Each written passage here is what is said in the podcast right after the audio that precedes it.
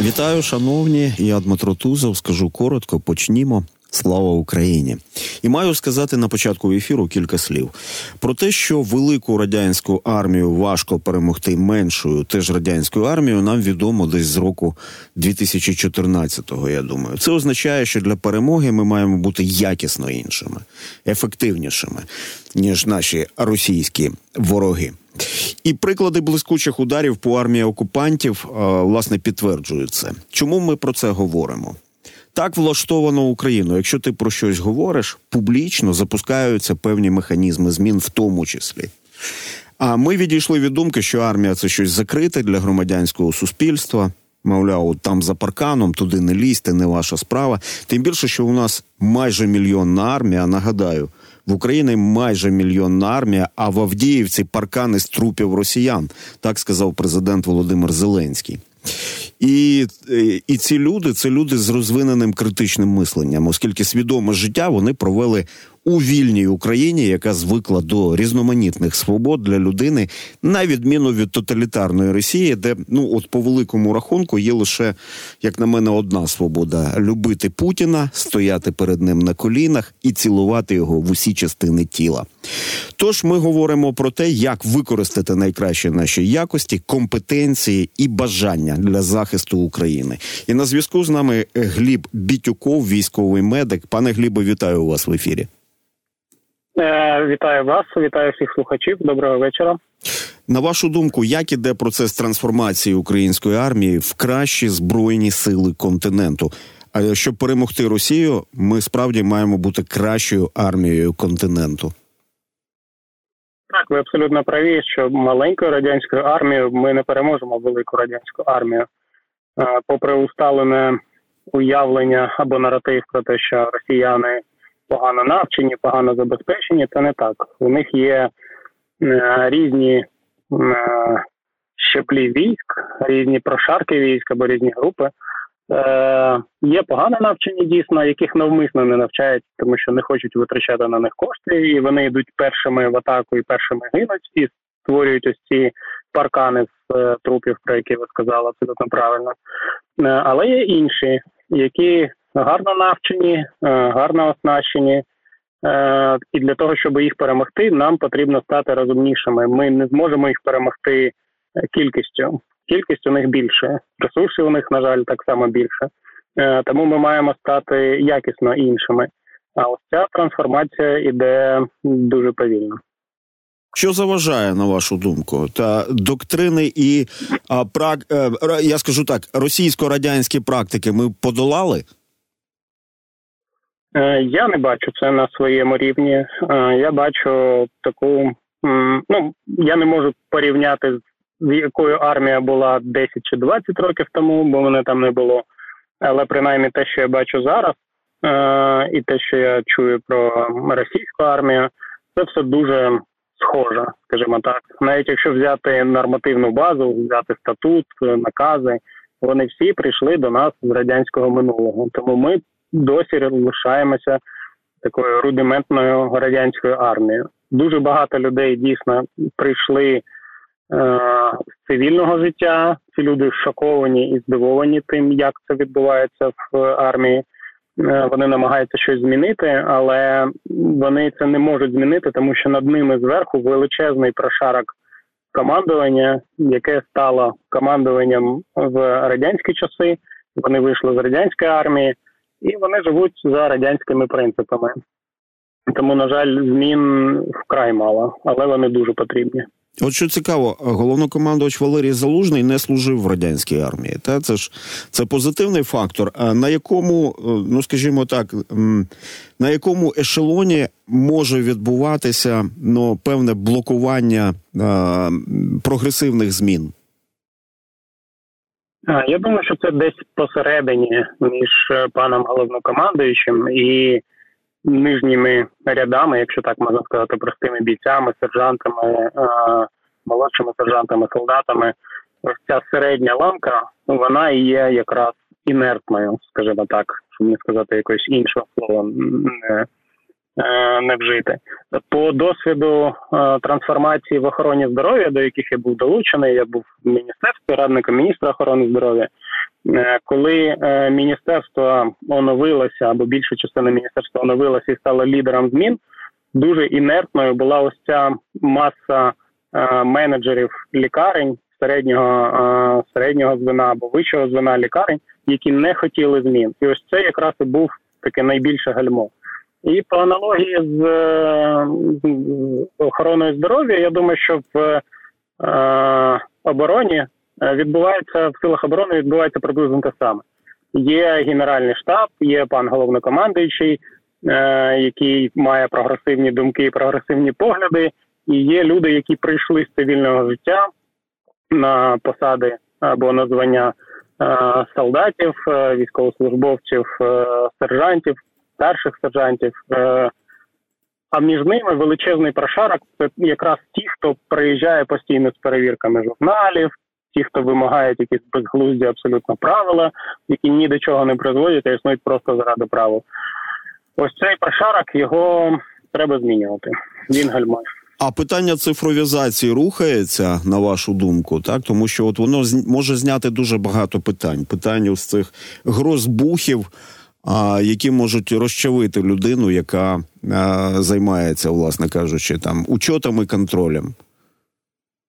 Е, це було би це одне з найкритичніших, я би так сказав, питання цифровізації, тому що воно знімає величезну е, кількість справ, е, економить величезну кількість часу, але в цьому напрямку не відбувається нічого. Все на паперах, причому інколи настільки тупо на паперах, що я прямо дивуюсь, як так досі можна робити, коли ти все маєш написати, причому написати, не надбрати на комп'ютері, а написати ручкою.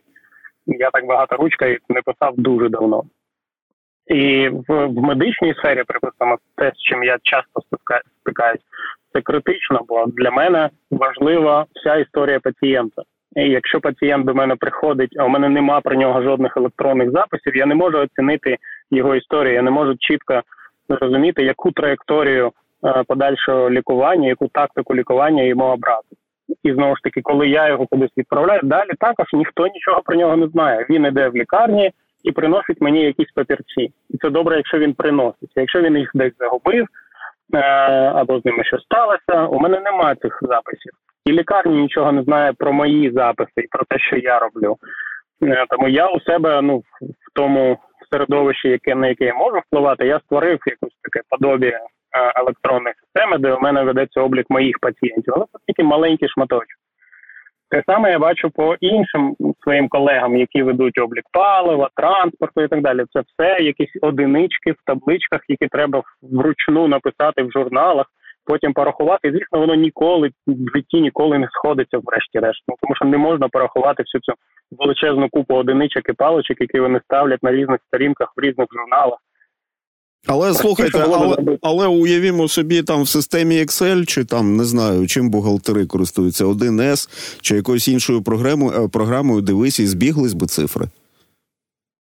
Е, так, безумовно. Ну, Давайте будемо від, відверті, що це не може бути така на колінках зобрана система. Якщо ми кажемо про війська, про персональні дані бійців, і те, що у мене є ця система, це також неправильно за великим рахунком. Вона не має бути така, як у мене.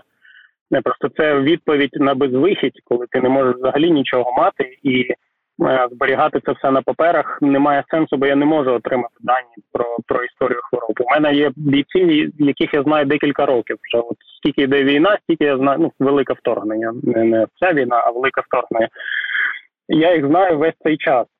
Я, коли би він до мене не прийшов, я відкриваю, бачу його записи, відкриваю, бачу всю історію. Я знаю все, що у нього було, і мені дуже легко орієнтуватися, я дуже легко можу йому допомогти. Е, але це ну так не, не має бути насправді, бо я намагаюся це захистити так, як я можу це захистити, але звісно, система має бути інша. Але хоча б хоча б на Excel зробити, припустимо, облік палива або облік е, виданих речей чи виданих запчастин, це можна було би. Але люди не знають Excel, вони ніколи з цим не стикалися. Водночас багато людей, як е, зараз приходять з цивільного життя в Збройні сили, і ви кажете, що багато хто шокований, і тут, е, тут питання в наступному. Ну, до прикладу, людина формально має офіцерське звання. Я чому кажу формально, тому що багато десятків років тому вона закінчила інститут, в якій була військова кафедра. Два чи три тижні побула в літніх військових таборах. Так, там трохи трохи пофліртувала з місцевими. З місцевими, а, посмажила картоплю. Якщо пощастило, тричі вистрілила з автомата. Я зараз, ну можливо, я іронізую, але приблизно так відбувалася військова підготовка. Але у війська вона приходить з військовим квитком, і там написано звання старший лейтенант або капітан. Зрозуміло, що таку людину на е, солдатську посаду не поставлять, тому що формально вона є офіцером. Наскільки ось цей чинник а, е, на сьогодні є впливовим, і що з цим робити? Він дуже впливовий. Е, ви праві, що є багато людей, які закінчили колись е, цивільні університети або навчальні заклади, інститути, проходили військову кафедру і отримали офіцерське посвідчення. І фокус в тому, що вони ж йшли в е, на на кафедри військові для того, щоб не служити в армії.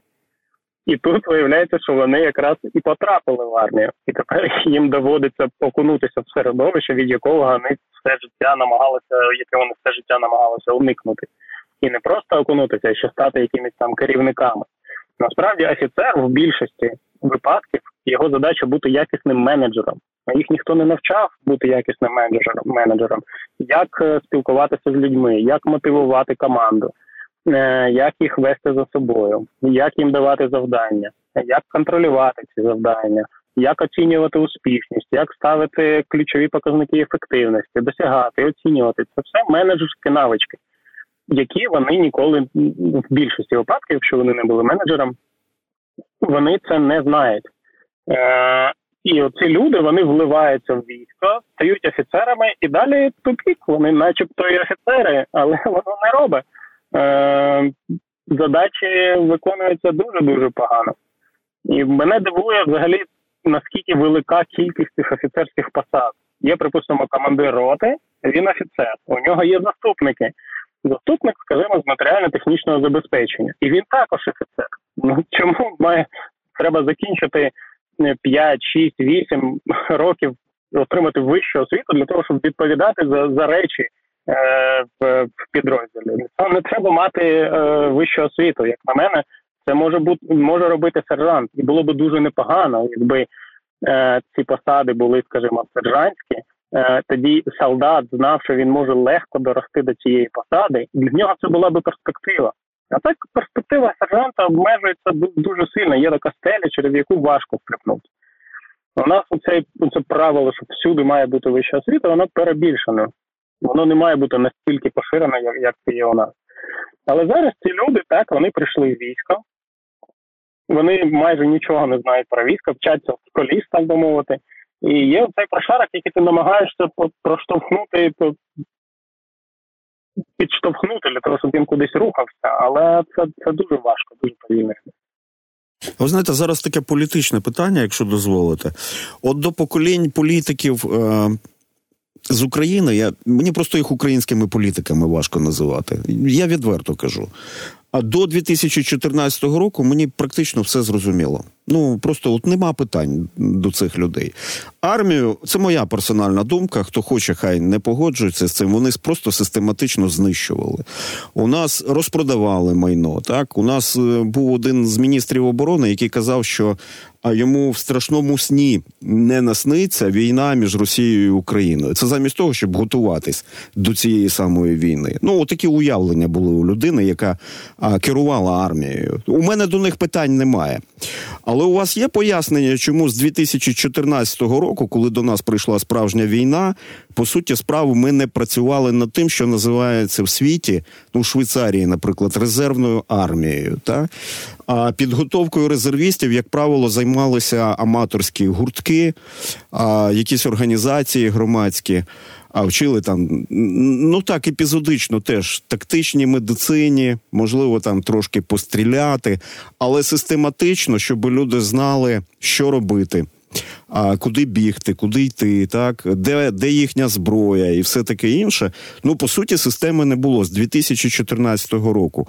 У вас є запитання до цілого ряду політиків і відповідь на питання: а чому так сталося? Чому оте про що ми з вами говоримо? Що в армію потрапляють прапорщики радянського зразка непідготовленими. Так, е, ті ж самі старші лейтенанти, капітани, які армію пам'ятають лише із студентських років, і то в період ну таких літніх вакацій в військових таборах. Е, я би сказав, у мене не тільки запитання до політиків. Е, армія вона це це закрите середовище. Воно не має бути повністю відкритим. Можливо, воно не має бути настільки закритим. Е, і оця закритість вона якраз призвела в тому числі до до відсутності суттєвих реформ. Бо так як стрибнуло е, суспільство українське е, вперед у порівнянні з минулим, е, армія так не стрибнула. Оця закритість вона вона якраз перешкодила цьому стрибку. Але тим не менш, армія це все одно зріс суспільства. І армія українська, вона дуже сильна. Це в принципі спадок радянської армії. І багато офіцерів, які я бачу, вони навчалися в радянських е, навчальних військових закладах, десь на території Росії. Е, Вони вчилися так само, як вчилися колись росіяни. Це одна ментальність, грубо кажучи, на двох. І вони е, не в своїй свідомості вони не відокремились від Росії. Вони живуть ще навіть попри те, що вони можуть сказати, що да, ми Україна, десь в свідомості вони живуть ще в тому в тому совку. І е, не не відбулося цієї трансформації. Згадайте 14-15 рік. Хто прийшов е, в армію? Хто хто був е, знову ж таки ініціатором цього всього? Це були волонтери, це були добровольці, е, добробати, які потім перетворилися на штатні вже підрозділи збройних сил України. Це були свідомі цивільні люди, які прийшли воювати, хтось з досвідом, хтось без досвіду. Вони прийшли захищати Україну. Е, тому що армія, та яка існувала на той момент, вона була не готова і не здатна це. Тому що вона жила в якомусь минулому.